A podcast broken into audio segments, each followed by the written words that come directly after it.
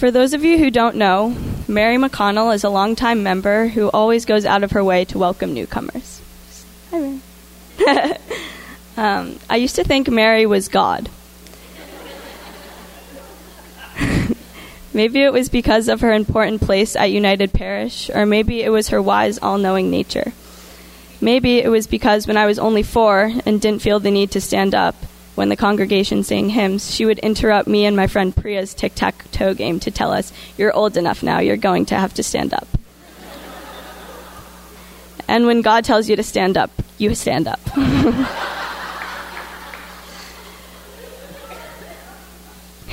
Growing up at United Parish, going to choir and Sunday school every week, believing in God was sort of handed to us, like our goldfish at snack time. From such a young age, we heard Bible stories about God, we sang songs about God, and we shared stories about how we saw God in our lives. God was always there, no question about it. Most kids like to make everything as concrete and straightforward as possible. As a kid, I always thought of God as a person. Whether that person was Mary or an old man with a beard, it was always a physical human being sitting up in heaven watching over us. Whatever you've been taught as a child, and whatever the people around you believe, you're almost always going to believe it yourself, because it's the only thing you know to be true. Since I grew up going to church every week, where God was the most popular and expected thing to talk about, I believed in God. Simple as that. However, as I grew up, I started thinking for myself, and I often stumbled upon things that didn't make sense. For example, I didn't understand how God could possibly keep track of everybody's life. It has to be too much, if not impossible, to keep track of, let alone make all those people's lives better. Katie McGraw, my Sunday school teacher at the time, likes to tell a story about me that when I was in her class, I once asked, "Who really is Jesus' father? Is it God or is it Joseph?" Things like these made me wonder if God was real. I've since realized that everyone has their own interpretations of God, and my own interpretations have moved away from the image of God being a person and towards the idea that God is a spirit within us that connects us to one another. In April, I traveled to Nicaragua on a high school trip with 10 other girls, 2 teachers, and our tour guide and director of the Sister City Project, Richard. He's right over there. Hi, Richard. It was my first time traveling to Central America, and I had an unforgettable experience. When Kent asked me to speak about my trip at summer worship, I had a lot of stories to tell, but I didn't exactly know what there was to say about God. I didn't go to Nicaragua looking for God, nor did I expect to see God on my trip. And honestly, I didn't even think about the ways I might have seen God even after I got home. It wasn't until I was asked to write this sermon that I realized that God was there during all of it, but not in the ways that you might think. I didn't feel that God was there watching over us, making good things happen, or keeping us safe. I felt that God was there within each of us and in the people that we met. It was God's presence that allowed me to make connections with people from a place that couldn't be any more different from where I live. When we first arrived in Nicaragua, we had to take a van back from the airport to Managua, to Brookline's sister city, Quezalguaque. Despite the air being thick with humidity, the ride was amazing. The colors seemed brighter than the sun. Pinks, oranges, yellows, and greens blurred around me on the walls of houses and on street signs. Kids ran along the sides of the roads playing baseball with peaches. Cows and goats grazed freely along the roadside.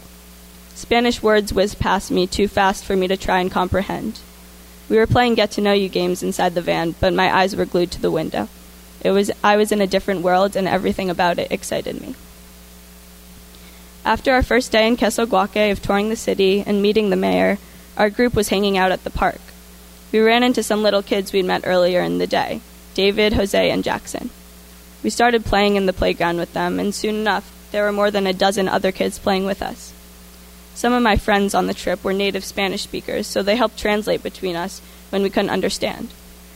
They taught us policía y ladrones, which is basically just tag, and we taught them capture the flag using bandanas as our flags. We raced around the plaza and laughed together, unaware of any differences between us. The language barrier wasn't even a problem, because who needs to talk when you're playing tag? I was having so much fun, I didn't even realize the sun was starting to set. I was sweating bullets under my nice outfit, yet the kids we just met didn't seem to be sweating at all. What I remember most from that afternoon was the huge smiles of the faces on our new friends, and we were all smiling too. We hugged goodbye and gave our kids the bandanas that we used to play, gave the kids our bandanas that we used to play Capture the Flag. Sad that we had to leave. I hope they're still using them today. That fun-filled, spontaneous afternoon in the park is one of my favorite memories from the trip. From that small glimpse into what those kids' lives are like, I saw so many differences between us, yet it was the similarities that seemed to stand out. Everything about the environment they lived in was different. No phones out, no parents nearby, no fancy toys. Yet they were just kids, like us. They laughed and joked and played together, just like any kid in Brookline does. Was God helping us see past our differences and just hear laughter instead? I wonder. During our stay, we visited 3 high schools, each one very different from the last.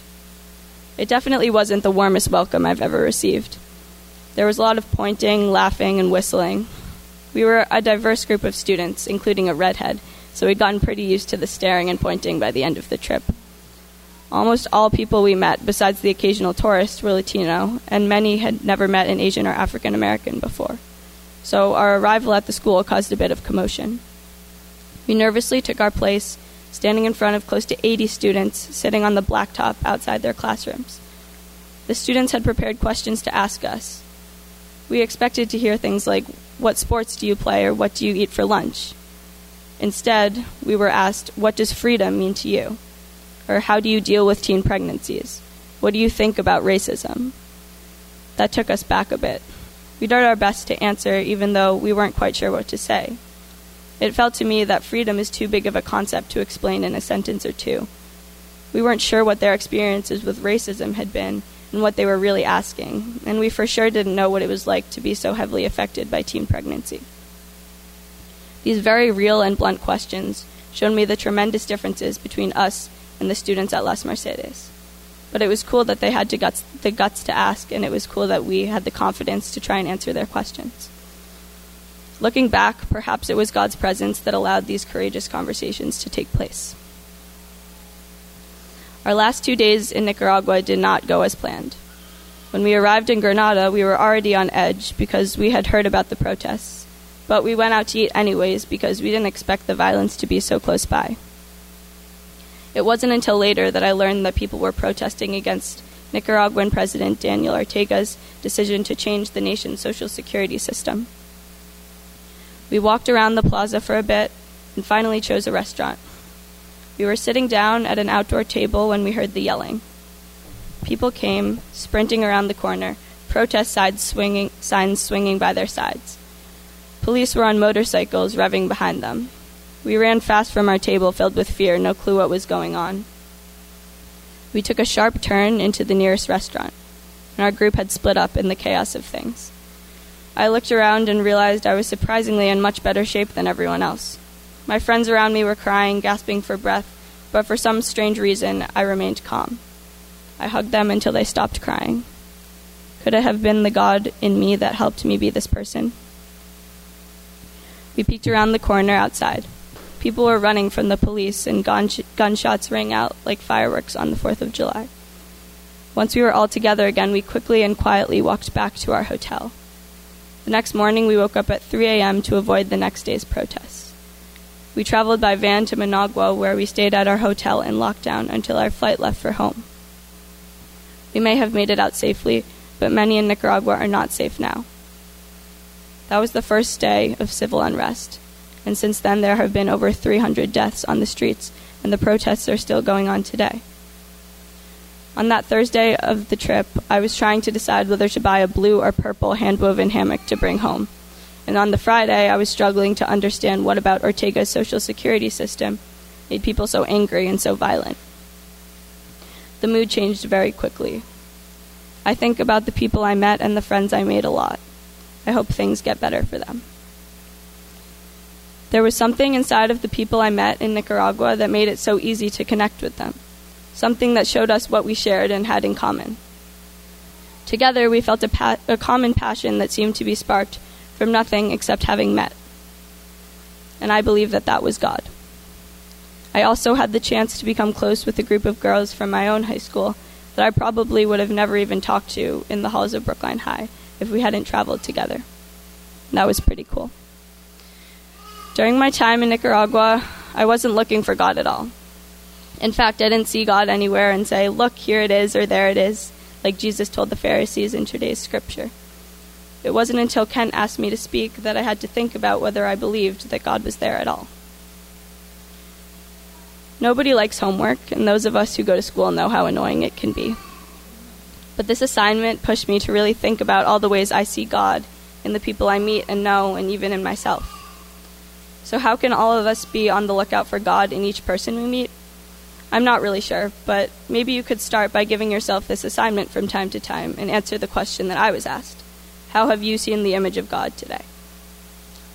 So what I've learned, in the end, is that maybe my 4-year-old self wasn't so off after all. Because God is in Mary McConnell. God is in David and Jose and Jackson in the park. God is in Quezalguaque, and it's here at United Parish. And God is in me and in all of you. Thank you.